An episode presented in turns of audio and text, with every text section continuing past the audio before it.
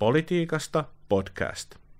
Tässä Politiikasta podcastissa keskustellaan siitä, miten tietokirja oikein syntyy. Tutkijat kirjoittavat paljon tutkimusartikkeleita, mutta myös kirjoja tutkimuskohteistaan.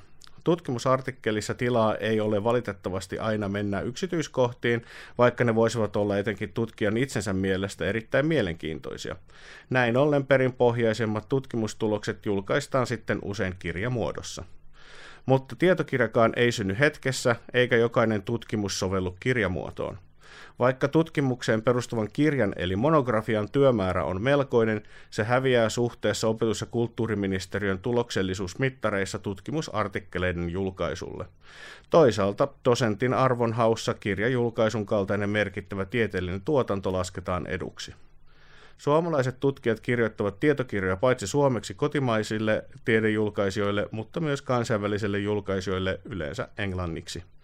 Näin tutkittu tieto leviää erilaisissa muodoissa erilaisille yleisöille. Tietokirjoja julkaistaan myös eri tasolla eri yleisöille, eli myös tietokirjoista löytyy yleistajustettua tutkimustietoa. Tietokirjoja koskee myös nykyinen pyrkimys avoimeen julkaisemiseen, joka muuttaa tuttua tutkijan ja kustantajan välistä suhdetta. Ennen kuin tietokirja löytyy hyllystä, täytyy tutkijan selvitä monesta erilaista työvaiheesta. Tässä Politiikasta podcastissa keskustellaan siis tutkimukseen pohjaavan tietokirjan historian tutkijan tarkemmin Turun yliopiston yleisen historian yliopistolehtorin Pia Koivusen kanssa. Tähän keskusteluun meidät johdattele minä, eli Politiikasta lehden vastaava päätoimittaja Tampereen yliopiston tutkijatohtori Mikko Poutanen. Tervetuloa vieraaksi Politiikasta podcastiin, Pia. Kiitos, kiitos. Lähdetään, lähdetään sitten heti tähän asiaan, eli meillähän on politiikasta lehdessä ollut, tai ainakin näissä podcasteissa, niin on ollut tutki, tutkijahaastattelussa tapana alkuun aina niin sanotusti tarkistaa tutkijakredentiaalit. Voit, voisitko kertoa lyhyesti, mitä olet tutkinut? Joo, eli tota, äh, mä oon keskittynyt omassa tutkimuksessani Venäjän ja oikeastaan tarkemmin Neuvostoliiton historiaan. Ja olen tutkinut aika paljon äh, erilaisia vaikuttamiskeinoja propagandasta kulttuuridiplomatiaan. Äh, sen lisäksi olen tutkinut nuorison historiaa, nuorisojärjestöjä, ähm, erilaisia tapahtumia, muun muassa megatapahtumia, ähm, kokemushistoriaa, eli miten sitä menneisyyttä on koettu, äh, muistitietoa ja nyt viime aikoina myös sit, äh, historiapolitiikkaa ja muistin politiikkaa, eli miten, miten menneisyyttä käytetään politiikan välineenä. No, tämä nähän kuulostaa hyvinkin ajankohtaisilta aiheilta. No joo, kyllä nämä on aika ajankohtaisia tässä viime, viime aikoina olleet. No, jos ajatellaan suomalaisia tällä niin kuin tutkimuskirjallisuuden yleisönä, niin arvostavatko suomalaiset mielestäsi historiaa ja historian tutkimusta, vai arvostavatko ehkä vähän liikaakin joskus sillä keskittyä hirveästi tällaisiin historiallisiin seikkoihin? Että onko meillä esimerkiksi yleensä sotahistorian pyörittämistä jatkuvasti uudelleen, ja, ja tuota, millainen on suomalaisten suhde historian tutkimukseen noin niin kuin yleensä? No mä sanoisin, että ähm, jos vertaa moniin muihin tieteenaloihin, niin historialla on aika hyvä tilanne. Eli suomalaiset on kiinnostuneita historiasta. Tietysti se sotahistoria siellä niin kuin on aika dominoiva, mutta kyllä mä sanoisin, että meillä on semmoinen äh, ainakin tietty äh, joukko ihmisiä, jotka on kiinnostunut muustakin menneisyydestä, että on, on paljon niin kuin, esimerkiksi sukututkimuksesta kiinnostuneita ja paikallishistorioista ja, ja sitten muustakin historian tutkimuksesta, että kyllä mä sanoisin, että, että suomalaiset on, on aika kiinnostuneita ja historian kirjat kyllä niin kuin kiinnostaa. No se on tuota, mielenkiintoinen myös se, että miten media nostaa näitä historian tutkimuksellisia aiheita, että siellähän kanssa sotahistoria aika usein tuntuu toistuvan. No joo, kyllä, kyllä se sotahistoria tietysti toistuu ja ehkä media hakee sitten myös semmoisia tietynlaisia raflaavia aiheita usein, usein tota noin, esiin, että, että välttämättä sitten taas tämmöiset vähän marginaalisemmat tai marginaalisiksi koetut aiheet, kuten vaikka niin kuin arjen historia tai, tai nuorison lasten historia, niin ei välttämättä nouse. Ehkä viime aikoina on noussut enemmän, mutta... Tuota, tuohon yleistajuisempaan historian tutkimukseen liittyen, niin olet myös kirjoittanut meille Politiikasta lehteen tammikuussa 2022 kanssakirjoittajien kanssa kylmän sodan Suomesta ja historiallisen tarinan kerronnan vaikeudesta. Ja siis tietenkin heti täytyy antaa kaunis kiitos siitä, että kirjoititte meille. Aina ollaan hirveän kiitollisia, kun tutkijat itse huomaa, että nyt on tämmöinen aihe, joka ajankohtainen ja sitä olisi paikallaan tutkija äänellä kommentoida. Kysymys on ehkä kaksiosainen siihen liittyen, eli muistatko vielä, että mikä teillä oli tuon artikkelin taustalla ja miksi halusitte kirjoittaa sitä nimenomaisesti yleistajuisesti?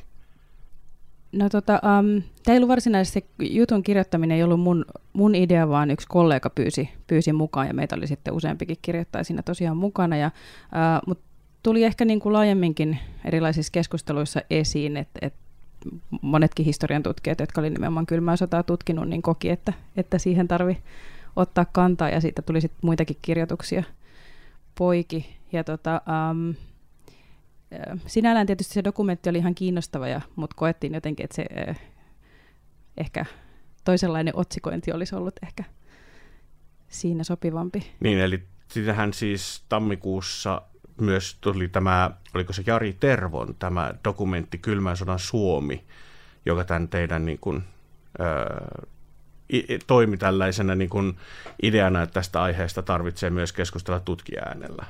Joo, joo, se oli nimenomaan tämä dokumentti, joka, niin kuin, joka tämän kirjoituksen, ö, kirjoituksen tota noin, sai aikaan. Ja, ja koettiin tosiaan, että, että ehkä tämän dokumentin, ö, jos, jos se olisi ollut vaikka suomettumisen Suomi, niin, niin se olisi ehkä toiminut paremmin. Että sit me kylmän sodan tutkijoina koettiin, että se ei ehkä antanut ihan täysin kattavaa kuvaa, kuvaa kylmästä sodasta ja koettiin, että tämä oli ehkä niin kuin tärkeä aihe nostaa myös laajemmalle yleisölle. Mm.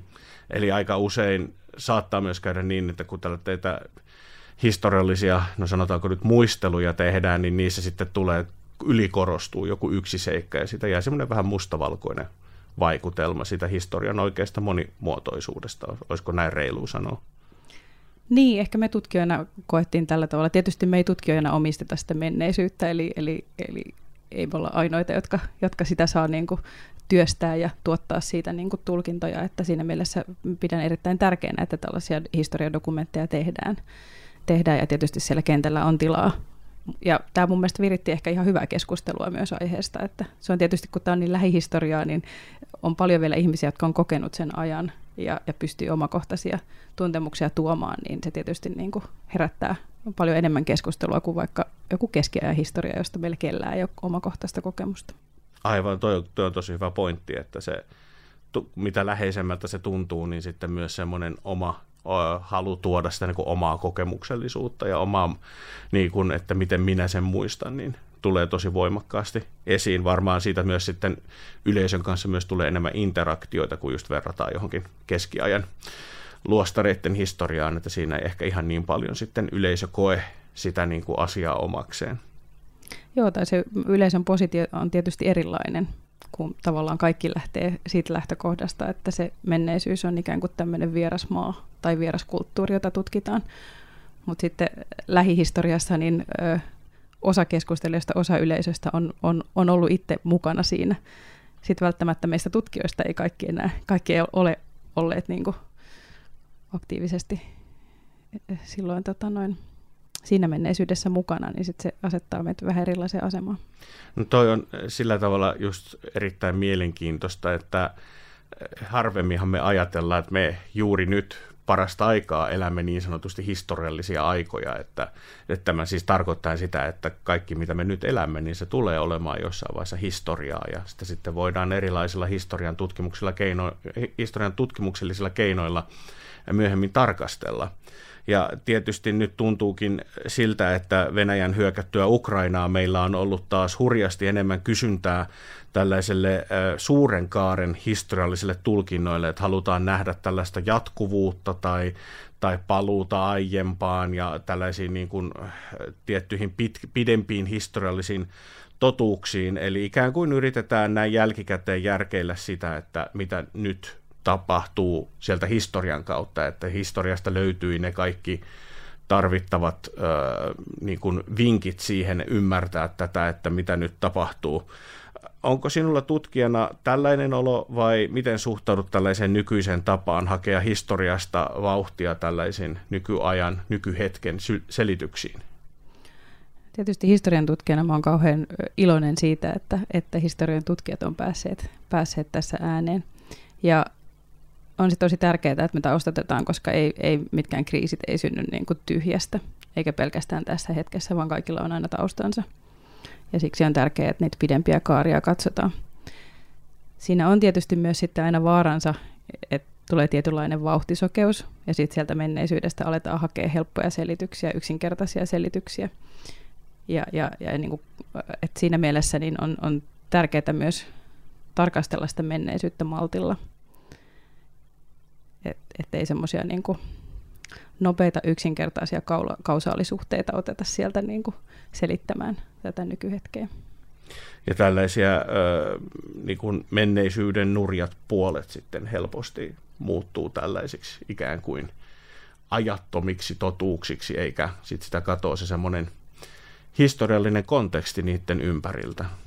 Joo, kyllä näin, näin juuri voi käydä, että, että pitäisi ö, kunkin ajan tapahtumia katsoa sit niiden niin kuin omassa kontekstissa ja sen ajan, sen ajan tota noin, käsityksiin peilaten, että ihan kaikkea sieltä sen menneisyyden kautta ei voi niin kuin selittää. No, tämä on varmasti oikein tämmöinen fiksu ohjeistus myös tällaiseen ja julkiseen keskusteluun, mihin, mihin helposti lähdetään. Mutta tästä meidän ehkä olisi hyvä siirtyä tähän podcastin viralliseen teemaan, eli tietokirjojen kirjoittamiseen. Ja sinullakin, Pia, on kokemusta näistä aihepiireistä, tota, mitkä mainitsit tuossa alussa, tietokirjojen kirjoittamiselle sekä myös tietokirjojen toimittamiselle. Mutta mennään nyt vaikka ensin tähän tällaiseen, missä tämä tutkija on se oman tutkimuksensa supertähti, eli itse kirjoitettu tietokirja. Voisitko vähän ehkä kertoa kuulijoille, että millaisia tietokirjoja sä olet kirjoittanut? No jos otetaan ihan vain nämä niin kuin itse kirjoitut, eli monografiat, niin tota, um, mun väitöskirjaprojektini on nyt tuottanut kaksi, kaksi tietokirjaa, toisen suomeksi ja toisen englanniksi – ja alun perin itse asiassa englanninkielinen suoraan väitöskirjaan pohjautuva piti tulla ensin, mutta, mutta toisin kävi. Mutta että olen kirjoittanut tämmöisen ää, tietokirjan kuin ää, Rauhanuskovaiset, suomalaiset maailman nuorisofestivaaleilla 1940-50-luvuilla. Ja sitten ää, englanniksi, tämä on itse asiassa juuri ilmestynyt pari viikkoa sitten, ää, Performing Peace and Friendship, The World Youth Festivals – and Soviet Cultural Diplomacy. Eli nämä molemmat kirjat käsittelee maailman nuorisofestivaalin nimistä tapahtumaa vähän eri näkökulmista, eli tämä väitöskirjaan pohjautuva kirja niin käsittelee sitä festivaalia tämmöisenä sosialistisena megatapahtumana ja tarkastelee eri puolia järjestäjien näkökulmaa, miksi niitä järjestettiin, mikä tapahtuma se ylipäänsä oli, miten, miten se asettuu tähän niin kuin kylmän sodan niin sanottuun kulttuuriseen kylmään sotaan, eli idän ja lännen väliseen, sosialismin ja kapitalismin väliseen järjestelmätaisteluun. Ja, ja tota, sitten tarkastelee myös jonkun verran tätä niin kuin näiden nuoriso, nuorison näkökulmaa ja kokemusmaailmaa, että miten he, miten he sitten sitä festivaalia hyödynsivät. Ja tämä suomenkielinen kirja sitten keskittyy suomalaisten nuorten suomalaisten vasemmistonuorten tuota, näkökulmaan ja on, ja on oikeastaan kokonaan tämmöinen kokemushistoriallinen. Eli siinä se järjestelypuoli ja tämmöinen politiikan institutionaalinen puoli jää sitten vähemmälle.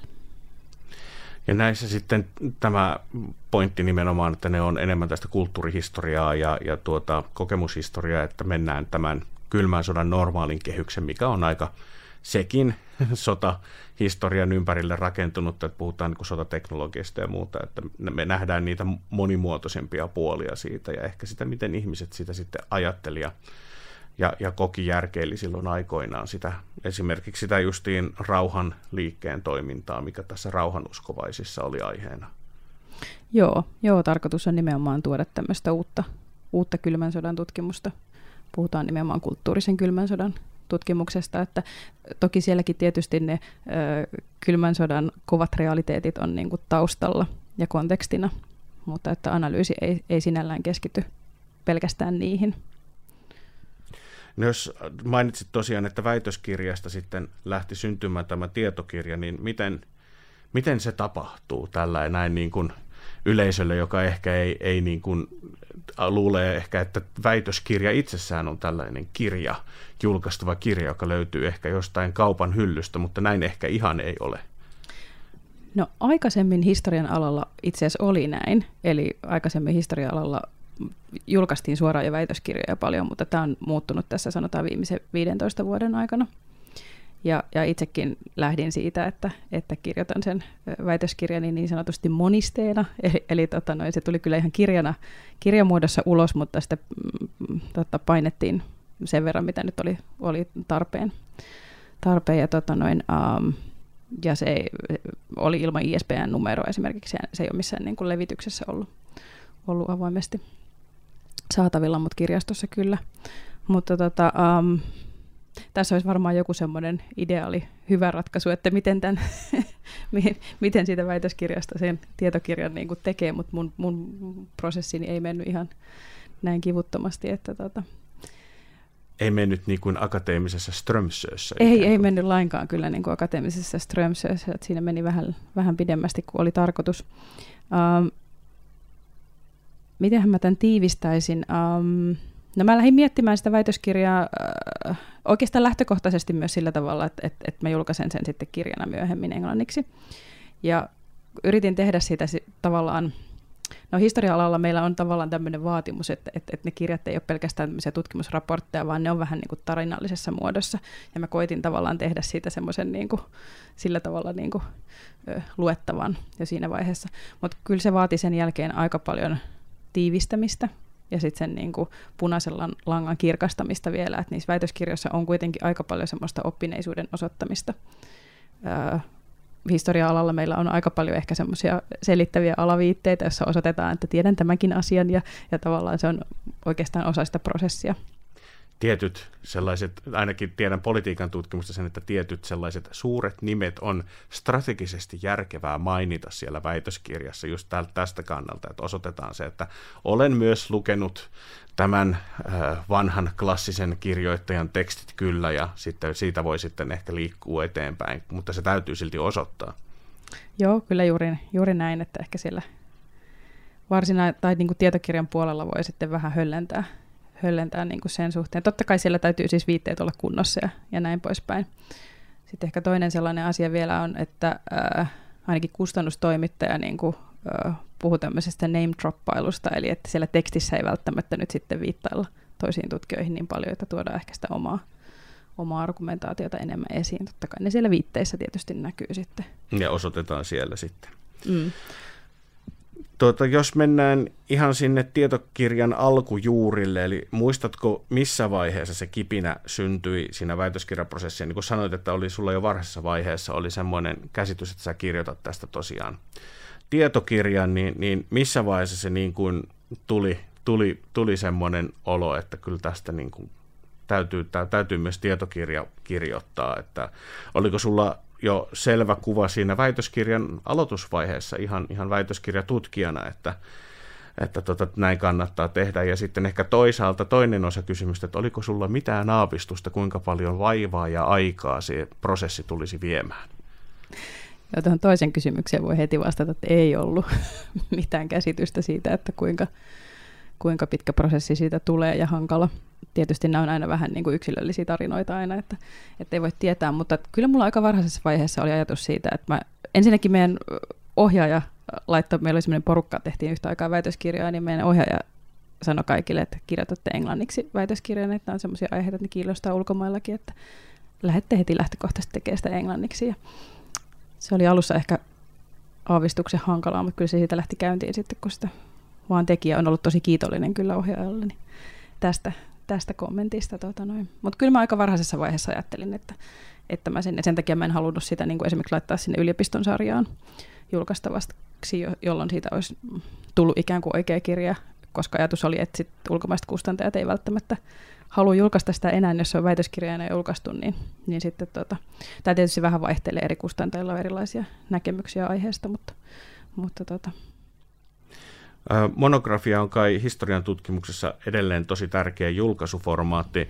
Jos nyt ajattelee vaikka taas tätä omaa alaa, eli politiikan tutkimusta, niin kyllä meilläkin niin siis monografioita vielä julkaistaan. Omanikin oli monografia, mutta että kyllä tämä tämmöinen artikkeli, väitöskirjojen määrä niin koko aika tuntuu kasvavan ja siinä ehkä vähän jotain menetetään siitä niin kuin suuremman – kokonaisuuden haltuunotosta, mutta että historian tutkimuksessa tosiaan käsitykseni on, että monografia on se tärkeä tai jopa keskeinen formaatti. On, onko näin?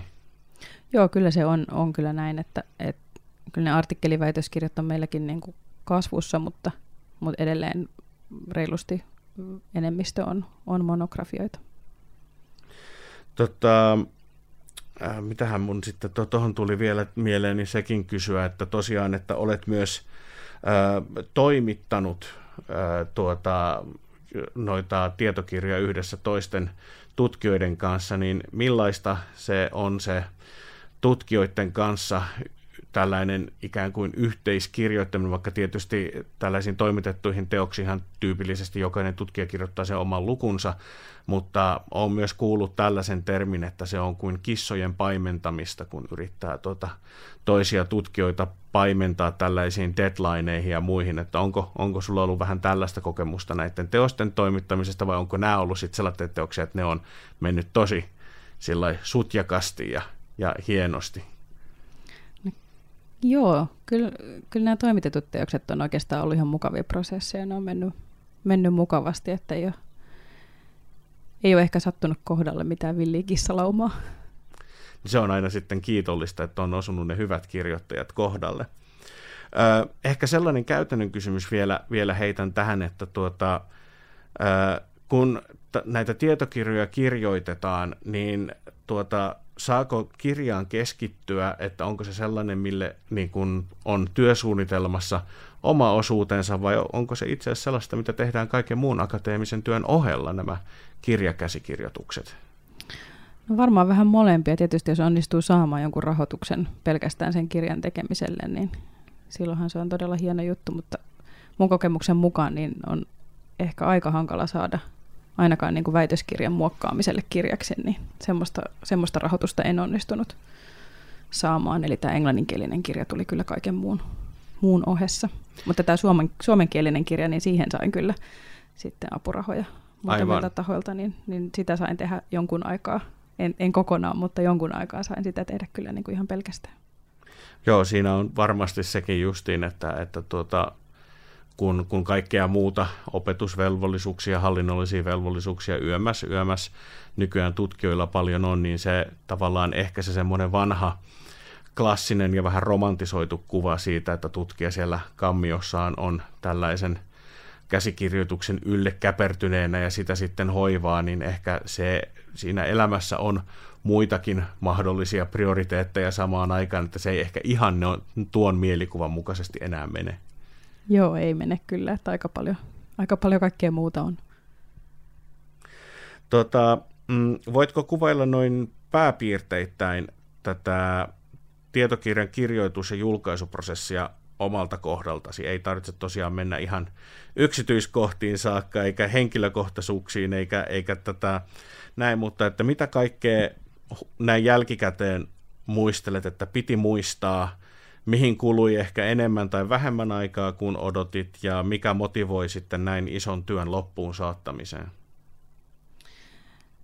No tietokirjan kirjoittaminen lähtee, tietysti täytyy olla se idea ja aihe, aihe niin kuin mielessä jo valmiina, mutta sitten tehdään kustantajalle kirjaehdotus. Ja tota, um, siitä se nyt on noissa molemmissa lähtenyt, lähtenyt liikkeelle. Sen jälkeen sitten ehkä sen käsikirjoituksen loppuun saattamiseen on mennyt niin kuin eniten aikaa sen muokkaamiseen. Ja siinä ei ole ehkä aikataulut ihan täysin omalta kohdalta pitäneet, että sitten on voinut olla vähän, vähän tota noin, siinä vaatinut, vaatinut tota, vähän neuvottelua kustantajan kanssa. Ähm, sanotaanko, että tuo suomenkielinen kirja meni, se meni oikeastaan tosi mukavasti niin kuin muilta osin, että et, tota noin, se, oli, se oli mukava prosessi ja kustannustoimittajan kanssa meni kaikki hyvin ja, ja tota, kirja tuli mukavasti ulos. Tuo englanninkielinen kirja oli sitten vähän haastavampi, että siinä tuli vähän mutkia matkaan.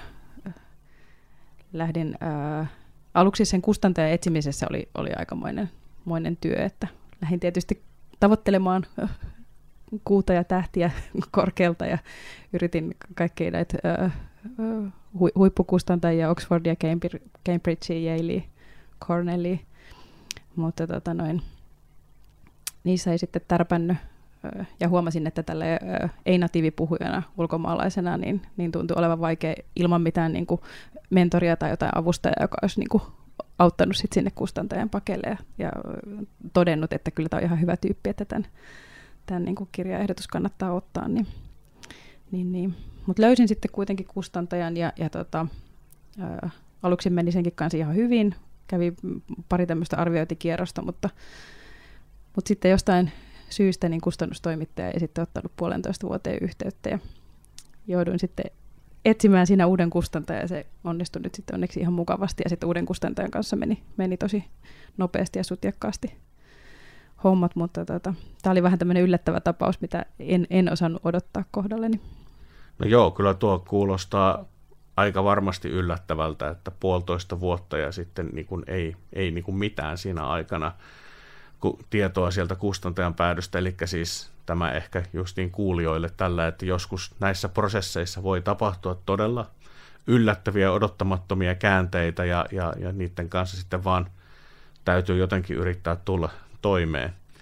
E, ehkä mä senkin voisin tuosta poimia, että, että itsekin kun kirjoitan suomeksi ja englanniksi, niin tuota, monestihan sitä taas kerran se odotus on, että, että no, jos, sä, jos osaat sen aiheen, niin sähän voit kirjoittaa sitä yhtälä suomeksi tai englanniksi. Ja itse taas on kokenut, että ei, ei se kyllä niin kuin, että kyllä se kuitenkin on erilainen ajatusmaailma, erilainen taustotustyö menee siihen, että kirjoitatko sä suomalaiselle yleisölle vai englanninkieliselle yleisölle, että hyvä esimerkki omasta työstäni on ollut se, että kun esimerkiksi suomalaista korkeakoulujärjestelmää koskevia artikkeleita on kirjoittanut, niin kyllä englanninkieliselle yleisölle täytyy ihan kunnolla selittää, että mitä täällä suomalaisessa yliopistomaailmassa on tapahtunut, koska heillä ei tietenkään ole siitä mitään, mitään käsitystä ja se on aika erilainen kuin mitä heillä on, niin sitten siinä huomaakin, että tässä menikin – useita tuhansia sanoja sellatteita, mistä mä ajattelin, että mä pääsen niin kuin silleen mehusteleen sillä tutkimuksen ytimellä, niin mä teen tällaista taustatyötä, että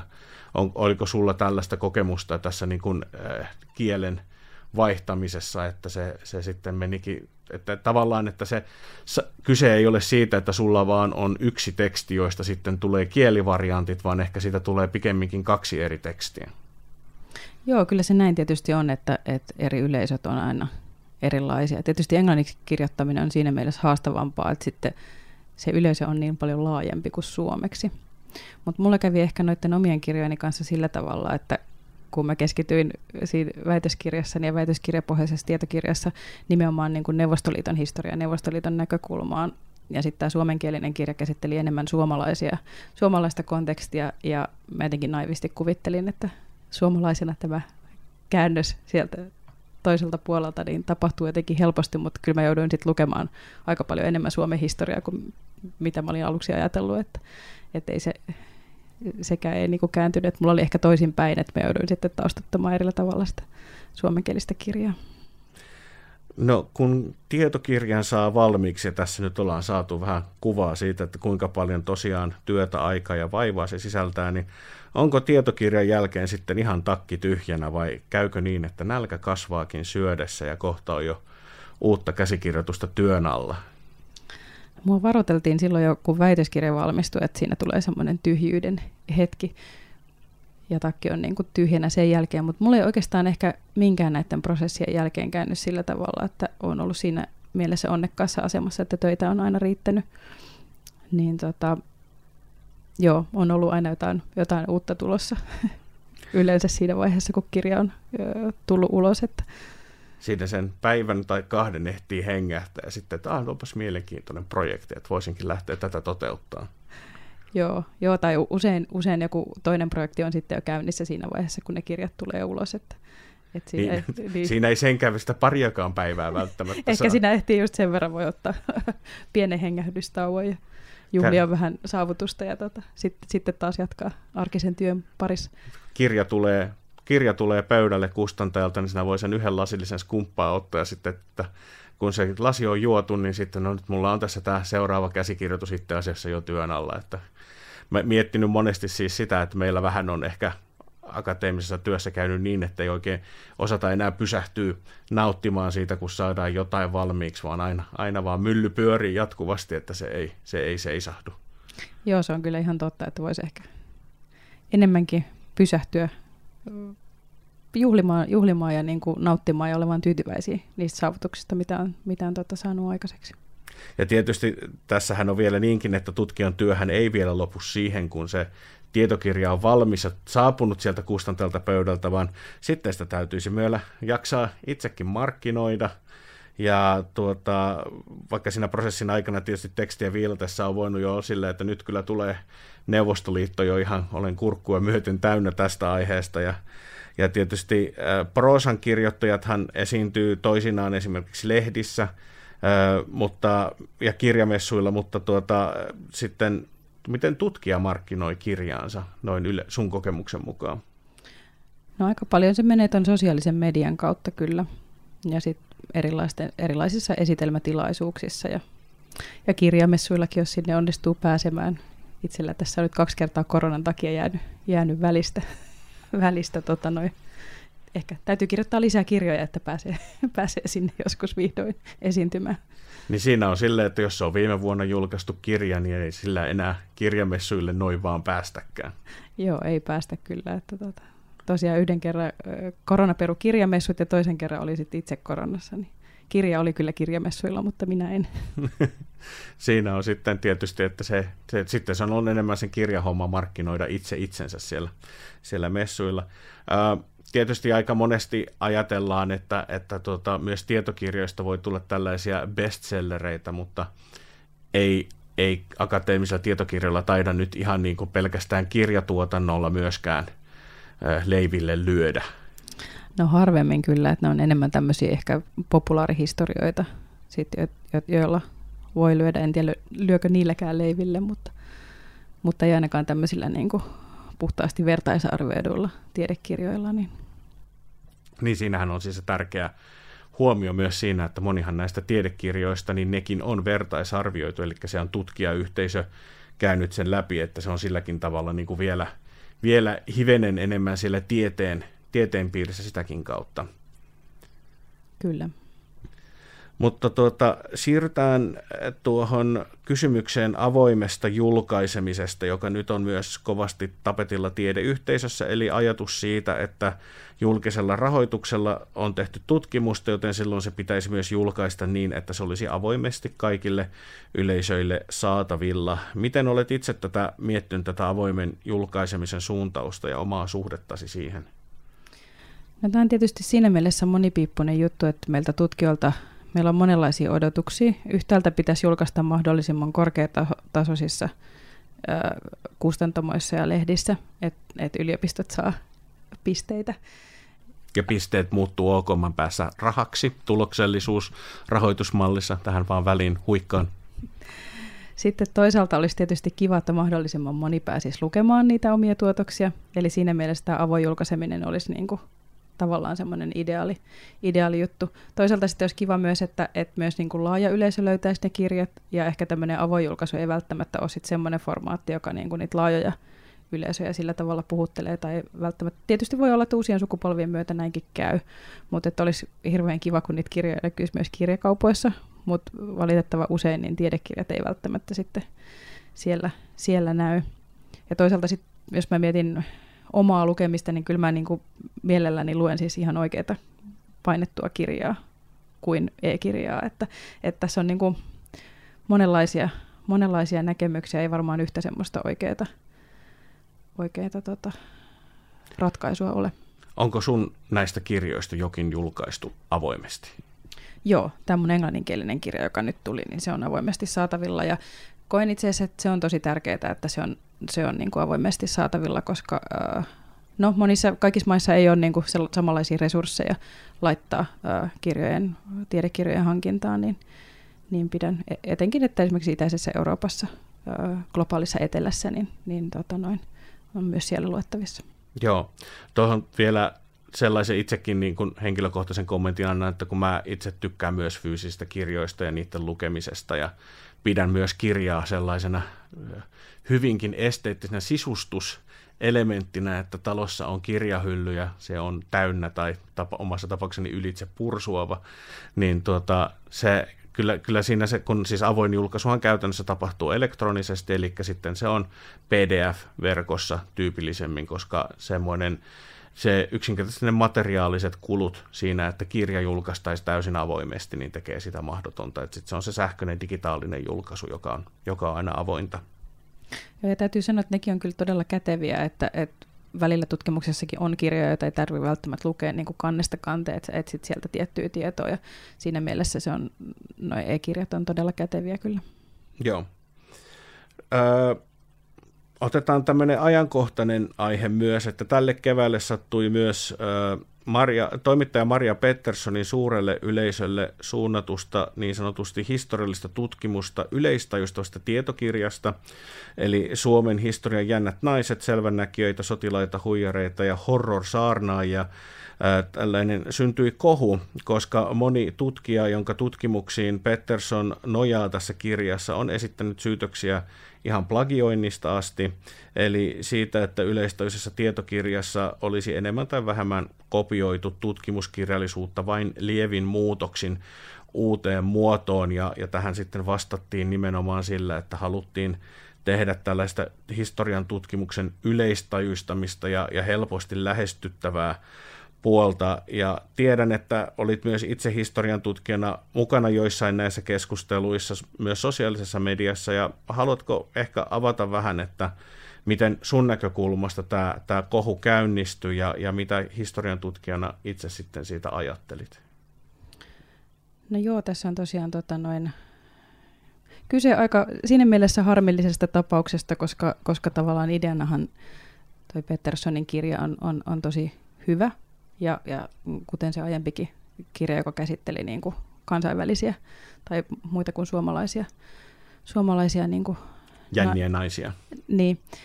Ähm, tietysti tuosta jännästä voi olla aina eri mieltä, mutta toisaalta se on varmasti semmoinen niin kuin laaja yleisön uppoava, että, että mä sanoisin, että kaikki tämmöinen äh, historian popularisointi on, on, on tietysti hyvästä ja, ja alalle tosiaan mahtuu muitakin kuin ammattitutkijoita. Se on ihan selvä asia. Mutta ehkä tässä oli kyse nyt sit siitä, että millä tavalla, millä tavalla se ää, kirja oli työstetty ja, ja, ja millä tavalla niin kuin annetaan ää, kunnia niille, jotka sitä työtä on tehneet. Et, et siinä mielessä, siinä mielessä har, harmittava tapaus, kun, kun ää, kyllä sitä populaariakin historian kirjoittamista koskee kuitenkin sitten ne säännöt, että ei, ei tota, tai että, äh, niin, Tämä on tietysti, tämä on osittain, ää, ää, tämä keskustelu on kilpistynyt siihen, että onko siinä niin kuin viitattu oikein, ja tavallaan tietysti mm, tämmöisessä populaarissa tietokirjallisuudessa niin ei välttämättä käytetä lähdeviitteitä, ja ne viittauskäytännöt on aika paljon niin kuin, ää, miedommat kuin, kuin tietokirjallisuudessa tai tiedekirjallisuudessa. Mutta ähm, tietysti se, että äh, toisen tekstiä ei voi sellaisenaan ottaa, ottaa tota noin omiin nimiin, että, että ehkä vähän semmoista.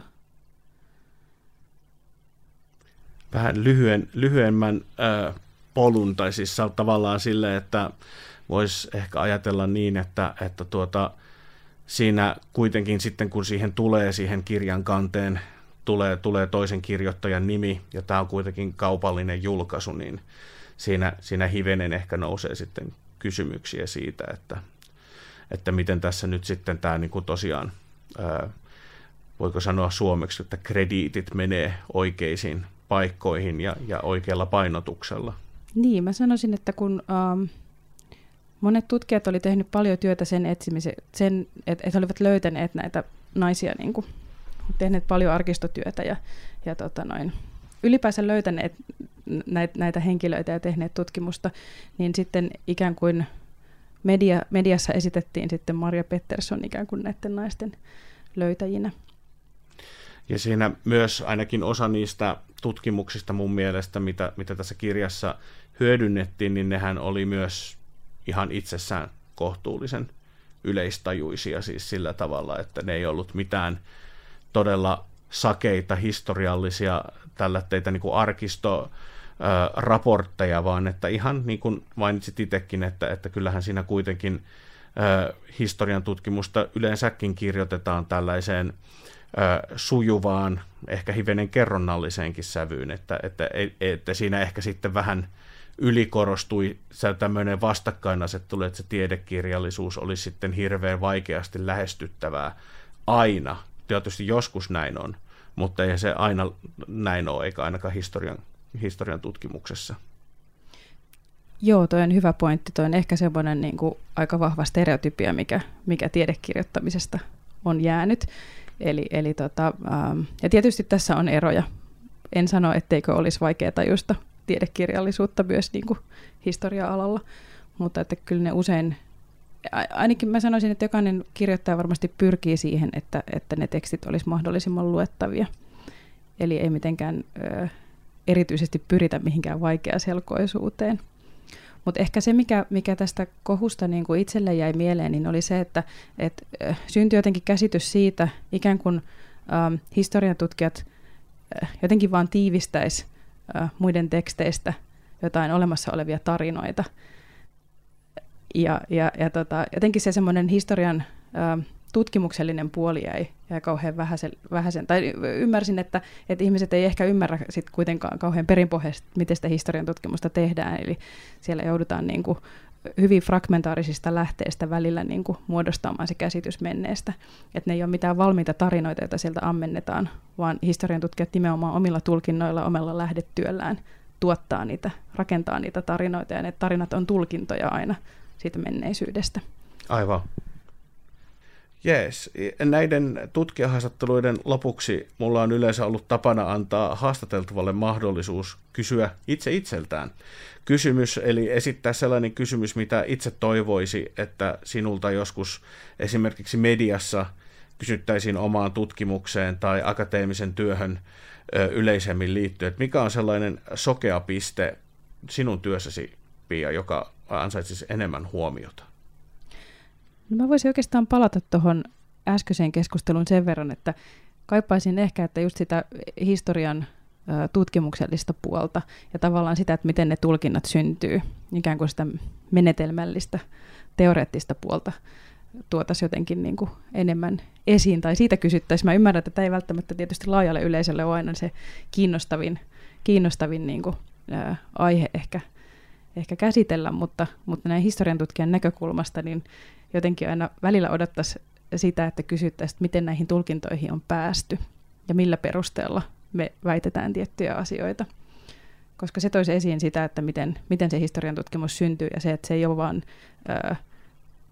tiettyjen ö, lähteiden tiivistämistä tai referointia tai kopioimista, vaan, vaan tosiaan siellä on ö, tutkija välissä, joka tulkitsee sitä menneisyyttä. Ja tähän meidän varmaan on hyvä lopettaa. Kiitos Pia, kun tulit vieraaksi politiikasta podcastiin ja toivottavasti kuulijat myös viisastuivat sen suhteen, millainen työsarka tietokirjan taustalla on ja kuinka paljon siitä enemmän meidän olisi hyvä tietää. Mutta Pia, saat vielä tähän loppuun tosiaan mainostaa tätä uutta tietokirjaa. Annan sulle vielä tällaisen puheenvuoron. Voi kiitoksia.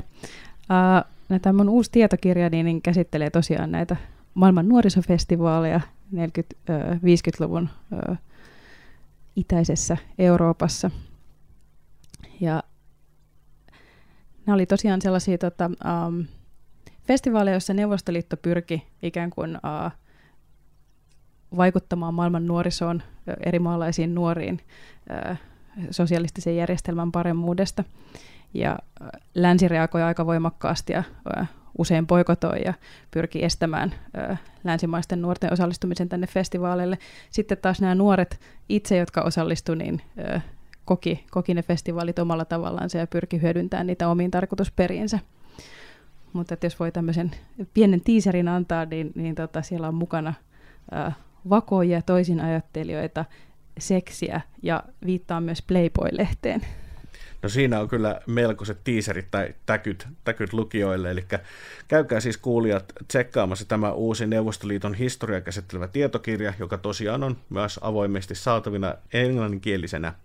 Ja muistakaa myös kaikki kuulijat ottaa politiikasta podcastit SoundCloudissa seurantaan ja lukekaa ahkerasti jatkossakin politiikasta lehteä.